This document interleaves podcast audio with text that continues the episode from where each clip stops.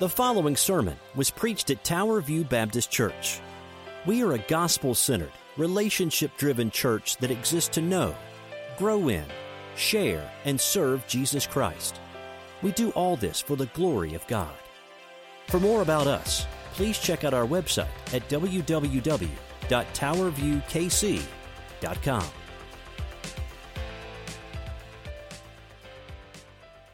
This morning to Mark chapter ten. Uh, it's been a while since we've been in that book, amen, right? Oh, come on, guys. We've been here a long time. You know that. Mark chapter ten. And someone asked me today, when are we going to finish up Mark? I can tell you, you better be here. Uh, Thanksgiving weekend of this year. Have you made your plans yet? We are going to finish this book of Mark in November of this year, and uh, you have trekked with us through it, and I want to let you know, I pray it's a blessing to you because it is uh, going verse by verse through God's Word, looking at everything God's Word has to say. That's what it's about, is mining every verse for what it's worth. One more commercial while you're uh, turning there in your tablet, your smartphone, your Bible, or on, in your brain. Uh, out afterwards in the sanctuary, we'll have these little Bible reading sheets. We're a week behind, admittedly. The new year has started, uh, but some of you have asked for a Bible reading plan that's not too overwhelming and gives you some breathing room. Uh, this is a five-day-a-week, Old and New Testament, chronological Bible reading plan. Uh, you read five days a week, and that gives you a couple days to catch up. And if you've started your Bible reading plan already this year and you're already behind, Jesus still loves you, okay? It's all right. It's good. Just get in the Word, uh, because the more you're in the Word, the more you will share. Did you know that this last year, after ten years of research, our Lifeway Research Company found that when people are in the Bible, they give more, they share more, they serve more, they're more humble, and they want to know more about Jesus. Wouldn't you know that? It took ten years to figure that out, but here we are. So if you want one of these, it'll be out in there, and we are starting tomorrow, Monday, January seventh, on week one. We're a week behind. If you're really type A and you have to read two weeks to catch up, praise God, right? But for the rest of us, you can catch up and be you'll be just fine. That's out in the foyer. All right, well, one week, uh, a Sunday school teacher had just finished letting and telling her kids about the Christmas story. And that's always a fun time, and, and, and the holidays are done. But after telling the story, the teacher asked, who do you think the most important woman in all the Bible is? And the little boy raised his hand, and he said, Eve. And the teacher said, we didn't talk about Eve. What are you, what are you talking about? Why do you think Eve is the most important woman in all the Bible? And the boy, being smart, of course, responded, well, there are two names of the year after Eve. There's Christmas Eve and there's New Year's Eve. So therefore, she's the most important woman in all the Bible. Don't you love the mind of a child? God is good. But you know, so often that's how we spend and that's how we talk about Jesus Christ. We we uh, come and, and we see these things this time of year because even this year, if you go on Amazon and you look this up, there are over three hundred books from now until Easter that are going to be released with the name Jesus. But often, like that young boy, we misconstrue what that name actually means. And in fact, there are over one hundred ninety-two thousand books with the name Jesus in them for sale on Amazon right now. But I can tell you, after looking at one page, they're all very much different, and most of them different from the Bible. Because we all have a view about Jesus, don't we? To the Muslims, Jesus is a prophet. To the Mormons, he is just a god. To the Jews, he's a rabbi. To everyone, it is just their own idea. To those who are hated, Jesus is seen as a prophet of love. To those who feel left out, Jesus is a radical inclusivist. To those who are sick, Jesus is a healer. To those who are poor, he's a provider. To those who are rich, Jesus is the ultimate mega-billionaire without the lottery being won. To Thomas Jefferson, he saw him as one with Republican values. To Joel Osteen, all he sees are money signs. But one way you can tell what a person thinks about Jesus is how much and what they talk about Jesus and who he actually is. That's why I love Psalm one thirteen. And look on the screen and read this with me because it says, who is like the Lord our God, the one who sits enthroned on high and who stoops down to look on the heavens and the earth? You see, the picture of Jesus that emerges from the Scripture doesn't fit any of the conclusions we just said. In fact, Jesus' message can never be separated from his death. his life, and his resurrection. In both his death he died, and what he did is central to our message. And the Bible doesn't present a Jesus to be respected. In fact, the Bible says we're to have a Jesus as to be worshipped, acknowledged, and followed with all of our life. Quite different than those examples. And in fact, Jesus' own ideas about himself weren't so vague that every people and affinity group could attach a meaning to it. Jesus' description of himself were so jarringly shocking that his disciples, as we'll see today, kept a little distance from him because he's he's going this way, and we're we don't want we're not sure we want to go that way, Jesus. And that's a side note for you. Some of you may say, as you read through the Bible this time of year, how do we know these things are true? Do you want to know one of the greatest evidences we have for the Bible being true is that the disciples look like idiots half the time? Amen? That's good news for us, right? We would present them if we were telling the truth. We would say they were A students, they were family men, they were great, they were awesome, they went to the best colleges, but the Bible doesn't do that. The Bible presents these guys in all their stupidity because it was out of their own expectations they thought one way about Jesus, but he came a very different way. So is Jesus really the putty of our imagination? Is his identity in the eye of the beholder? Or who was he? Who is he? Or was he a young man who was cut down simply in the prime of his life? Well, this morning I want to look at that today because it's where we land in Mark, just three verses. But the big idea today is simply this. Jesus did not come to purchase your savability. He didn't come to purchase you because you were lovely.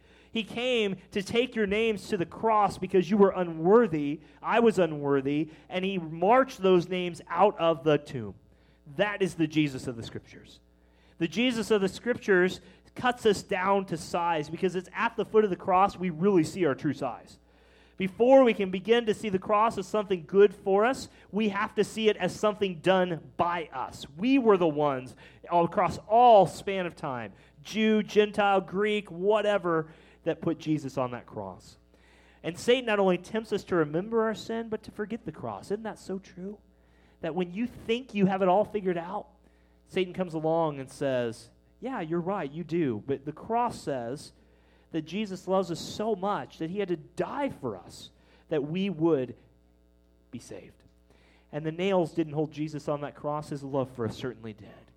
But one thing we know is that the world has quite a view of Jesus, but the Bible's view is quite different. And the disciples, for the third time, if they didn't get it enough already, are going to hear that today. So today I want to look at four facts about the identity of Jesus this morning. Four words. We'll be looking through these verses. I want you to see him as a teacher. I want you to see him as the Son of God, the Savior, and our Lord. But friends, I want to remind you as we get through here, it's been a while, it's been about six or seven weeks, that in Mark ten, Jesus has talked about divorce. He's talked about kids. He's talked about riches, and he's talked about eternal life. And people say the Bible isn't practical. All of those are things in any group of people you'll be thinking about. But Jesus is focused. He is focused on one goal. These next eight months of our study are going to be focused on him going to the cross. We are seeing about five months of Jesus' life, but in that time, he is focused like a runner at the tape at an end of an Olympic hundred-meter dash. He's, he's dashing forward to the plan that has always been the plan, that he would die, be buried, and rise again. And there's no greater bravery that has ever happened. And this Jesus is one that comes loud and clear from all these verses. He is on the road to Jerusalem. He doesn't care what stands in his way. He doesn't care who's ten feet behind him. His focus is laser-like, and he's going to the cross. So we should admire him as he walks as bold as a lion into the will of God. And we should, without hesitation and delay, thank him as he does. Because, friends, this Jesus that we have, we should admire and adore him. Because if it were any one of us, we would do the easiest way out, and Jesus took the hardest way out. And we can trust and follow him with every part of our lives. Will you join me in standing this morning as we read through just three verses, Mark ten, thirty-two through thirty-four, as we start off this morning? Many of you all have this as a heading in your Bible. Some of you have this as part of another section, but I especially wanted to break this up today because I think it's very important to our context as we get back into Mark. Mark ten, thirty-two, hear the word of the Lord this morning. And they, who are they? That's Jesus and the disciples, were on the road going up to Jerusalem, and Jesus was, was walking ahead of them, and they were amazed. And those who followed were afraid.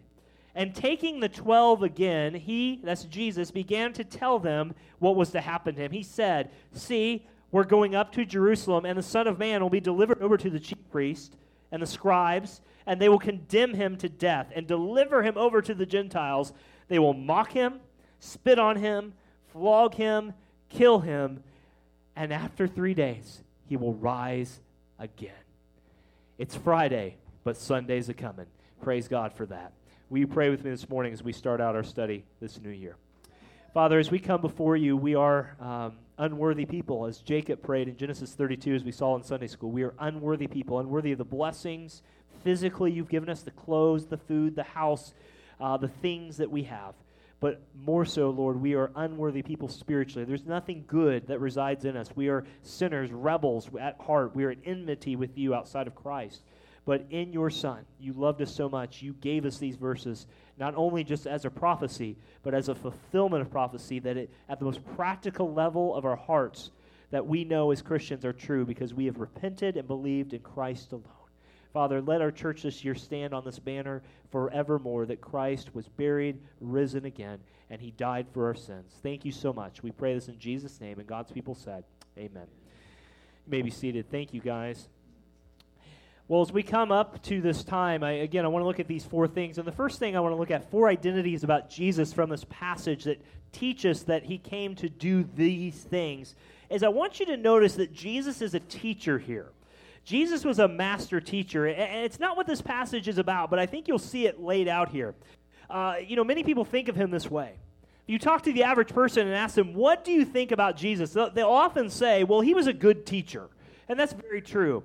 But this teacher was on his way up to Jerusalem. They're, they're down in the valley. They're down in Jericho, about four hundred feet below sea level. Uh, if you've ever been to Death Valley before, and Lord and Mason, I thought of you all. You all have been to this area before. This is way low in the ground. They're going up about thirty-four hundred feet, which uh, thirty-four hundred feet is in the, uh, Nancy, I thought of you guys this week, the, the western side of Kansas as you're going up into Colorado. That's about thirty-four hundred feet. And they're walking and going. But Jesus is going at a blistering pace. And he's there, and he's ready to move on. And this is the first time that Jerusalem has been mentioned in some time, because as you remember, Jesus has been out in the wilderness, he's been teaching in the villages, but now he's back to the, the thought of going to where he was. So the first thing I want you to see is Jesus teaches them by example. He kind of leads the way here. He, he, he leads the way by example. And you notice this, that he leads it because he knows where he's going. He's the master teacher. He's going to show them where he's going. They're going to Jerusalem. They're not taking a detour. They're going into the hornet's nest. As uh, an expression I used in Sunday school, it's like walking into Berlin during World War Two. It's just not something you just kind of do. You really got to have a purpose behind what you're doing. But I want you to see, if you go back to chapter eight, you'll just hold your spot. Go back to Mark eight thirty-one for just a second. Because this is not the first time that Jesus has told them what was going to happen.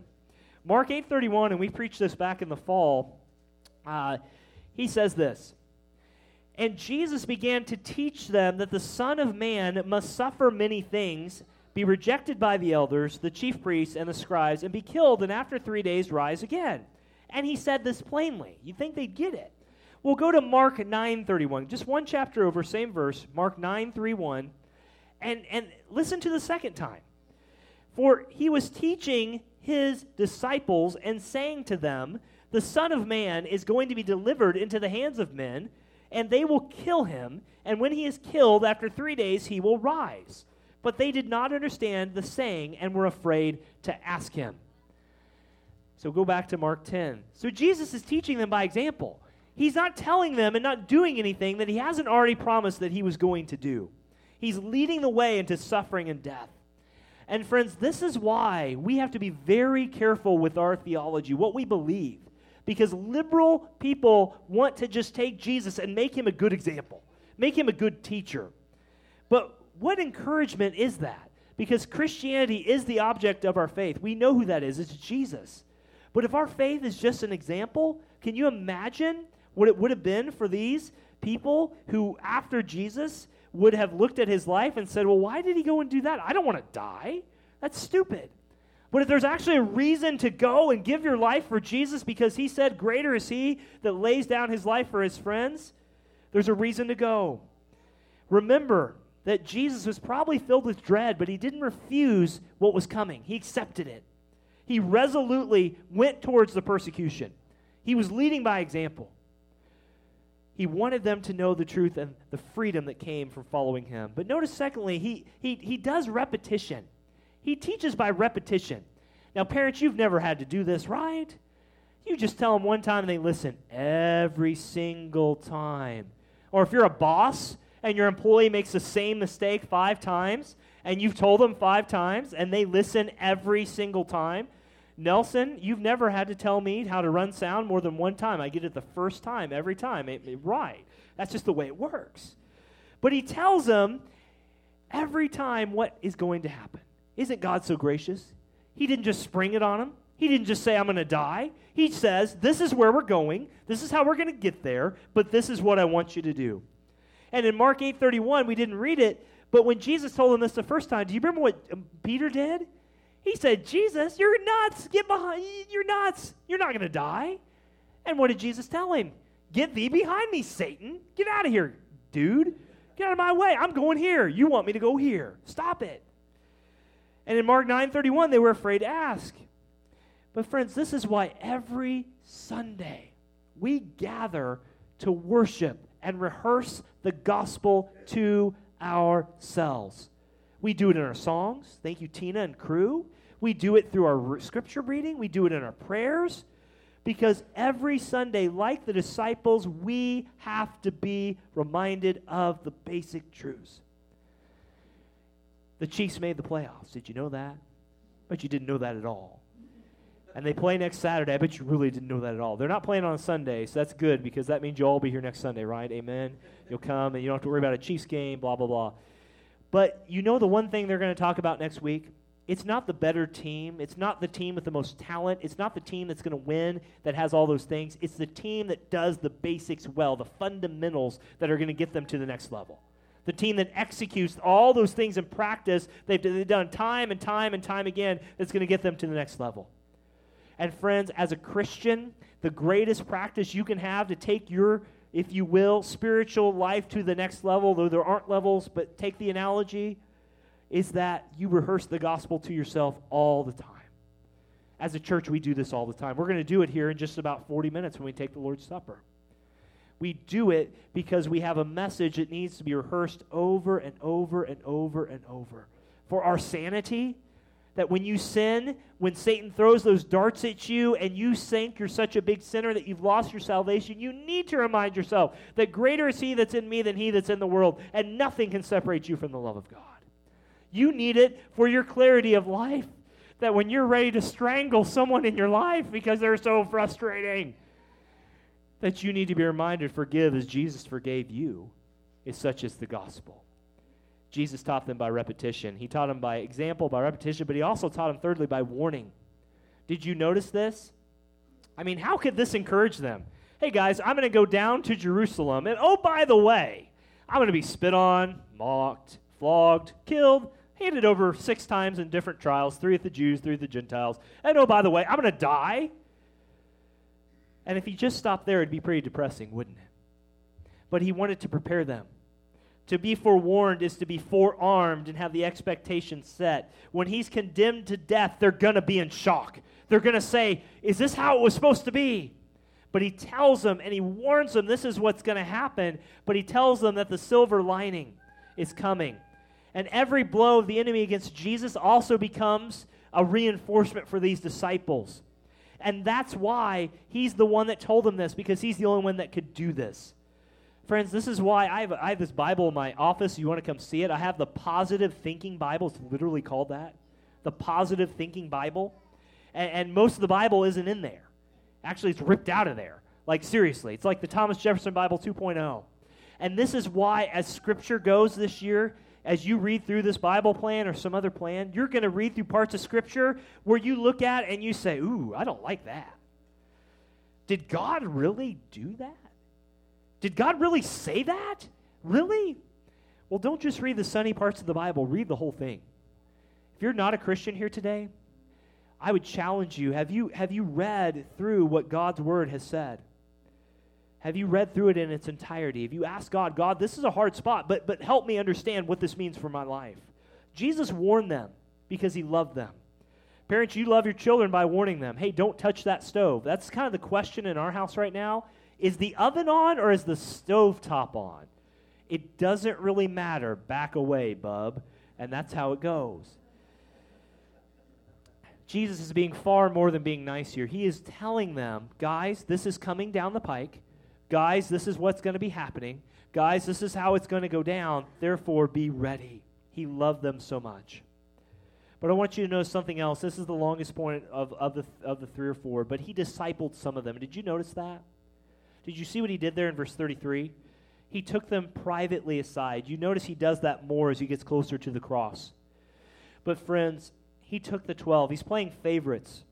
And if you're an old believer here, old, whatever that means, eighty's the new fifty or something like that, but whatever old is these days, if you've been in Jesus Christ for a number of years and you're not investing in a new believer, you will soon become a stagnant believer of Jesus Christ. Jesus invested in these people because he knew that without them, they would have nothing. Paul said in First Corinthians four, imitate me. First Corinthians eleven, follow me as I follow Christ. And these things you've heard in me, teach them to qualified men and women. Invest in a few for the sake of many. If you're here and you're saying, God, what do you want out of me this year? Maybe you need to be like Jesus. Maybe you are an old believer and you need to attach yourself to a young believer in our midst and say, look, I don't know you. You don't know me. We don't have a lot in common, but I want, I want to share what Jesus has done in my life. Would you be willing to do that? And young people, you need to be willing to accept that. Well, I don't need their advice. What do they know? Well, that might be true to some degree with your iPhone and your computer. But I guarantee on the other things of life, especially of the faith, those older folks are ready and willing and able. There's a man in our church, and he knows who he is. It's going to turn eighty in two weeks, and we might sing happy birthday from the pulpit to him. I'll just smile at him because he knows who he is. But I appreciate this man and others in our Sunday school class who, who who do pour into other young believers, who take the time, as Jesus did, not just to say, here it is, but to walk with them, to, to be an example for them, to teach them, to warn them by repetition if necessary, because that is what it takes. So friend, what is it that God is teaching you through this passage? Jesus is going to die, we know that. But have you been taught well enough by Christ that you're ready to go out? It's, this passage isn't about how he taught, but it's about what he taught. Let's go on to number two. Jesus, not only you see him as a teacher here, but you also see him as the Son of God. I love this. Love this. Look back at verses thirty-three and thirty-four. Notice what he says. He tells us very clearly. He says, see, verse thirty-three, see, behold, maybe, we're going up to Jerusalem. And da da da da da da da da da da da. He very specific here. Look, it doesn't say that a voice told Jesus. It doesn't say a vision told Jesus. It doesn't say a dream told Jesus. It said Jesus said this is how it would be. How do you know a fake Jesus from a real Jesus? The real Jesus just speaks it into existence, and it is. And a fake Jesus has to maneuver around and say all sorts of creative things. But the biblical Jesus says it is, and it was. Many of you are reading through Genesis right now, and this should mind blow you every time. God said, let it be, and it was. Wow. Not millions of years of evolution. He said, let it be, and boom, it was. When you became a believer, he said, you are mine, boom, and you were. What a God that is awesome. Our God says, this is how it's going to be. And Jesus taught them about the future with accuracy and ease. He knew, I mean, think about the Gospels. You remember the story after Jesus resurrected, how they had to pay a temple tax, and Jesus uh, uh, Jesus told them where the fish was going to be, and he told them how much money was in the fish? I mean, I don't know about you. Most of y'all can't even catch a bluegill with a worm right by the dock to save your life. Amen? Oh, come on, guys. But Jesus said, here's the fish, here's where it's going to happen. He knew often in John four where a woman, how many times she had been married even before he ever met her and walked into that town. This Jesus, leading up to the Lord's Last Supper, told them where they'd find the donkey, what the owner would say, and what the man carrying a jar of water would say as well. It's amazing. Jesus speaks about every detail of our lives this way. Notice what he says here, and I'll go through these quickly. but only God knows the future because only God has foreordained the future. But here's what he says. He says in verse thirty-three, he says he'll be delivered over, and that is a fulfillment of Isaiah forty. He says the scribes will reject him. Mark fourteen, this comes true. He says he'll be condemned to death. This will be done, but through Jewish councils three times over. And, and, and he goes on and says he'll be handed over to the Gentiles. That's Mark fourteen. Once again, he'll be done three trials over. But all of this comes true. It all comes true in perfect accuracy. As Josh McDowell, the old uh, Christian apologist, and he is getting old age-wise, he's almost eighty, uh, evidence that demands a verdict, the the the the the, the, the odds that Jesus would fulfill even half of these prophecies listed is like taking a coin, marking an X on it, throwing it somewhere in Texas, and then through the whole state of Texas, taking coins up to your ankles and filling every inch of land. And then asking one person with one try to find that coin in those bits of coins all around the state of Texas. Those are the odds that it would take for Jesus to fulfill every prophecy laid out here. That is our God. He's the Son of God. And what an awesome God he is. But, Darren, Jesus never got justice. I mean, come on. I mean, it was it was a it was a sham of a trial at best, wasn't it? Friends, let me remind you that we can and we should work for better justice in our in our culture. We should. We really should work for better justice, but we will never get perfect justice in this world. Many of you have worked so long and hard to fight for reforms in our communities, for schools, and for sidewalks, and for great things, and, and praise God for those things. But as a Christian, if Christ did not get that, then we, we can't entreat ourselves to earthly judges in that sense. It doesn't mean we should be anarchists. Please don't hear that. But friends, if we should not be surprised, as we were not surprised in twenty fifteen when, when marriage was redefined in our country, even though God's word says completely different. We should not be surprised if laws go away in our nation that have a Christian backing over the years. This isn't a political statement. It's just our, we trust not in chariots and horses, but we trust in the name of the Lord our God. Jesus entrusted himself literally to the people who mocked him, spit him, flogged him. But at the end of the day, his justice was the God who vindicated him. And they said, kill him. Get rid of him. What did he do? He did nothing. He was perfect. He was sinless. He, I mean, think about this. Have you ever seen a show where a criminal has kept their mind shut before a judge? What do they do? They get more than like a kid on, on, on pop at eleven o'clock at night. They're like, and Jesus does this. First Peter says, there was not a false word found in his mouth, and yet he was without sin. How do you stand before knowing you're innocent and not plead your innocence? Because he trusted himself to his Father, not to those earthly judges. And my son will be saying that the rest of the day, I'm sure. So, amen. But it's true. Jesus knew as the Son of God that all things happen and all the details are fulfilled. He knows the future so much because he planned it and he's sovereign over it, and that is our God. Look, Calvary was not the plan B, guys, of the world. God did not get to Adam and Eve in Genesis three of your Bible reading program and say, oh my goodness, what do I do? The plan was always for Jesus to come. The plan was always for him to die for us, to be risen, to be mocked at, to be spit at, because only the Son of God could take our place. Only the Son of God. He has no pur- he has no accidents. It's always with purpose. These were tragedies that Jesus was predicting, and there were no coincidences. It all happened according to his plan. Acts four, twenty-seven and twenty-eight says this. It says, both Herod and Pontius Pilate, this is Peter speaking, along with the Gentiles and the peoples of Israel, to do whatever your hand and planned, oh boy, Baptist Church, there's that P word, predestined to take place. Look, we can, Dave, you said this in a class one day. Darren's going to, you said this in your sermon, Dave, because I listen to it on my iPad all the time. Uh, Dave, you don't know that, but that's the only uh, sermon I have on my iPad, and it, it's good. But you told us last April that I would solve this debate today, and that's not what I'm here to do. But this P word, predestinate, should not be a concern to you. If God knows all things, he should be able to plan all things. Do you agree with that? If God doesn't know all things, then friends, the cross was just a mere happenstance, but it wasn't. It was predestined to take place in, in Paul Peter's own words. What does this mean for you? Two things quickly. God is sovereign over every detail of your life, friend. You know that. You know that truth. But as you start a new year, the same worries that you had at midnight on December thirty-first are the same worries you carry into today, January sixth, perhaps. But God is sovereign over every detail of your life. He's sovereign over every detail of this church. Well, Darren, what about this? What about this? What about this? Great, let's pray about it. Let's talk about it. Let's discuss it. Let's do it respectfully. But God knows every detail, and He'll get us to the places we need to go. Second thing I want you to see is that your fears about the future, our fears about the future, are rooted where those places where our will differs from God's will.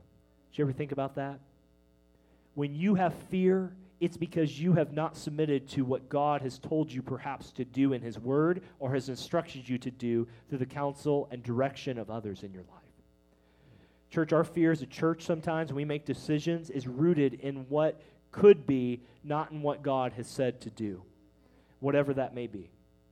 And in Jesus being the Son of God, He shows us so clearly that this is where we are. Isn't that awesome? Isn't our God so good? Wouldn't it be great if you had everything figured out? No, it really wouldn't, because you wouldn't be trusting Him. You'd be trusting yourself.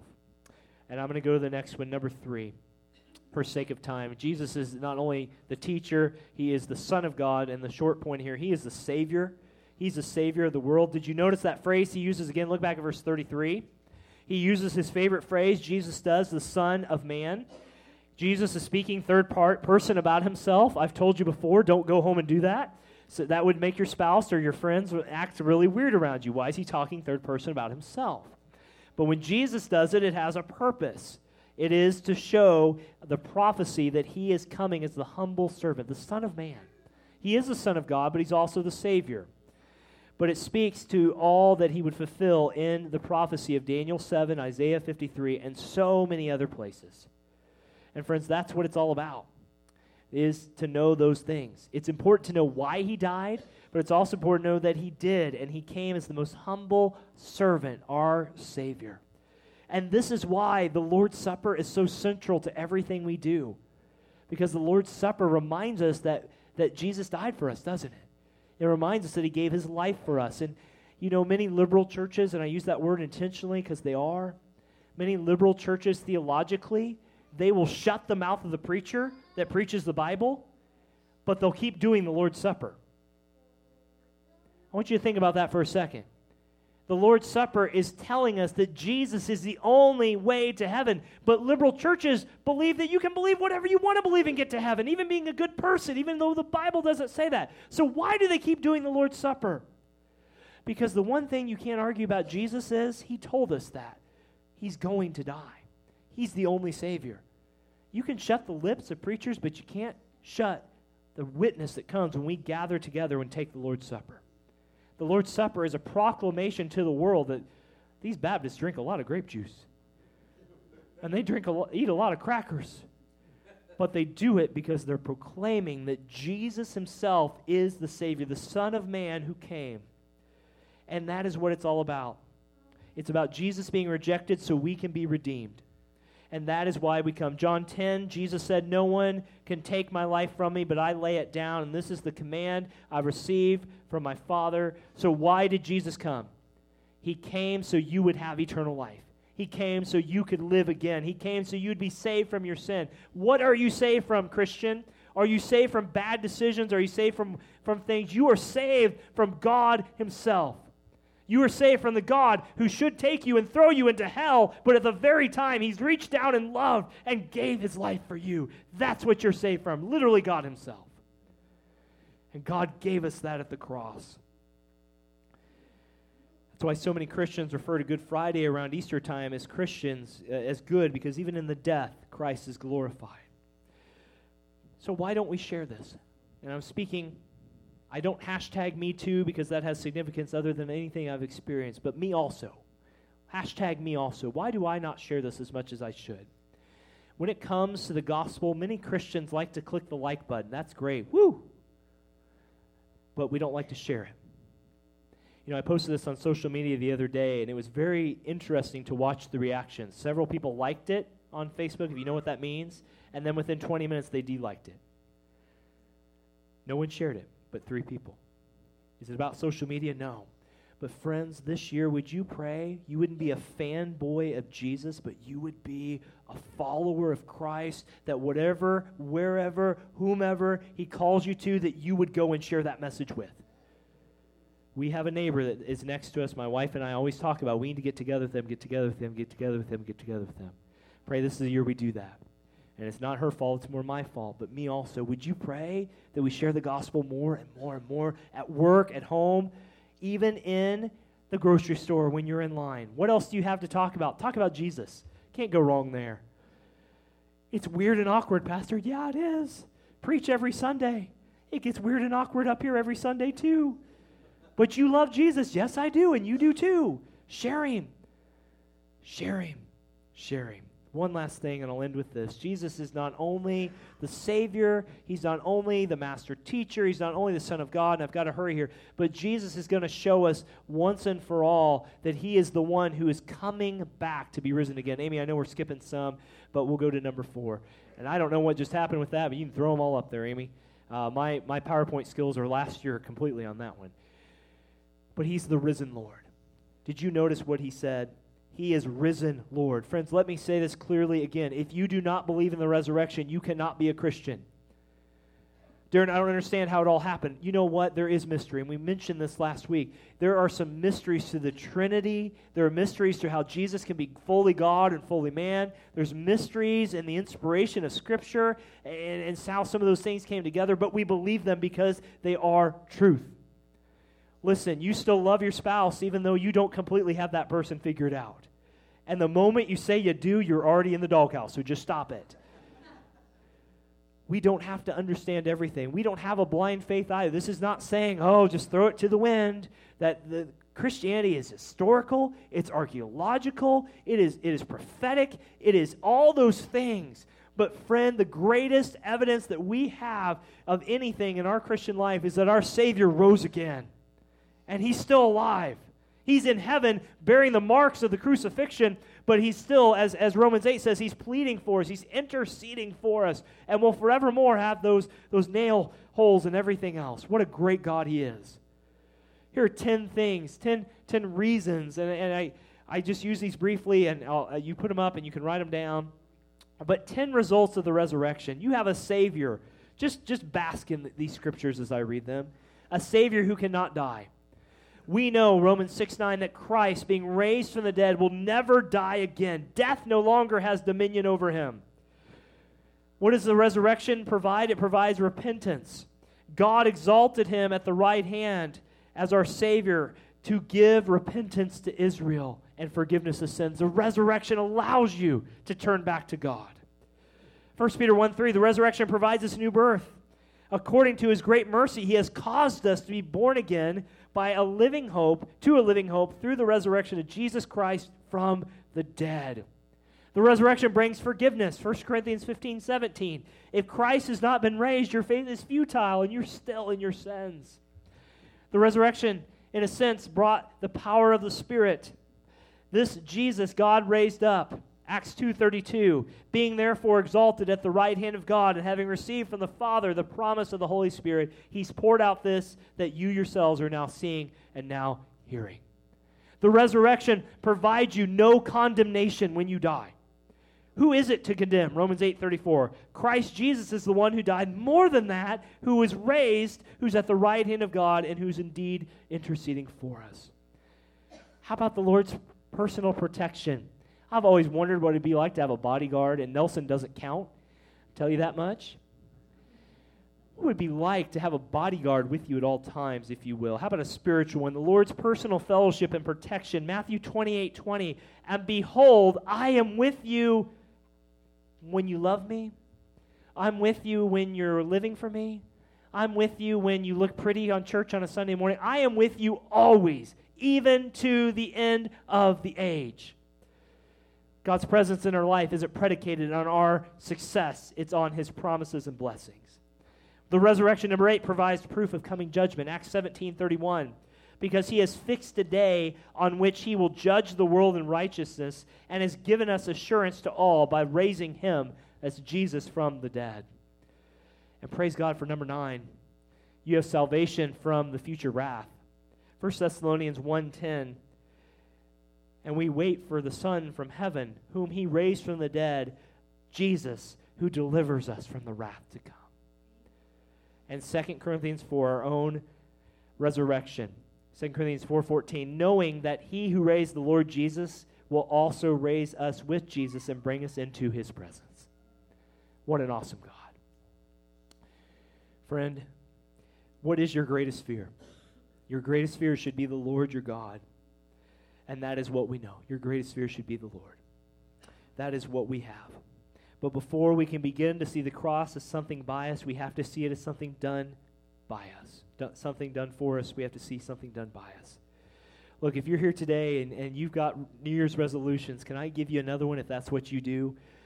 You will have fewer New Year's resolutions the more you exalt and lift up the gospel. Because your performance is going to fail. I'm going to ask you in a month, all right? We're going to ask how those New Year's resolutions are going. How many of y'all committed to a New Year's resolution? From eating more chocolate to exercising at the gym. Two hands? Diana and Judy, really? That's all we have? You guys are amazing. That's awesome. You guys have already fulfilled all your New Year's resolutions, I think. But one resolution I want you to, to, to give yourself to, or, or one thought, is, Lord, thank you for Jesus. Help me to love him more. Help me to serve him more. Help me to be like him more. And Lord, help me to share him wherever I go. Friends, if we do that as Christians, we're doing all right. We're doing just fine. And I praise God that these disciples didn't get it. Because there are times this year where you're going to go through something, you're going to forget these basic truths, and you need to go back to them. These disciples were amazed. Did you hear that? They were amazed. Why is he doing this? Why is he going through this? What is he doing? He's, he's so dumb. I mean, come on, Jesus, you're going to die. You're going to die. Go start a hut out here in the wilderness and let's make a church, man. We want you around. But God's plans frustrate ours so much. And friends, I pray this year that God frustrates our plans as a church, as families, or anything, if it makes us cherish Jesus more. If that's what it takes. It in the life of Jacob, if I can close with this, Genesis thirty-two, it took Jacob wrestling with the Lord himself and being physically impaired the rest of his life to finally realize that God was enough, and he is. Will you join me in prayer as we close out today? Father God, as we close out and get ready to partake of the Lord's Supper, it's a busy Sunday, Lord, but it's one worthwhile. We pray that you are lifted high and glorified.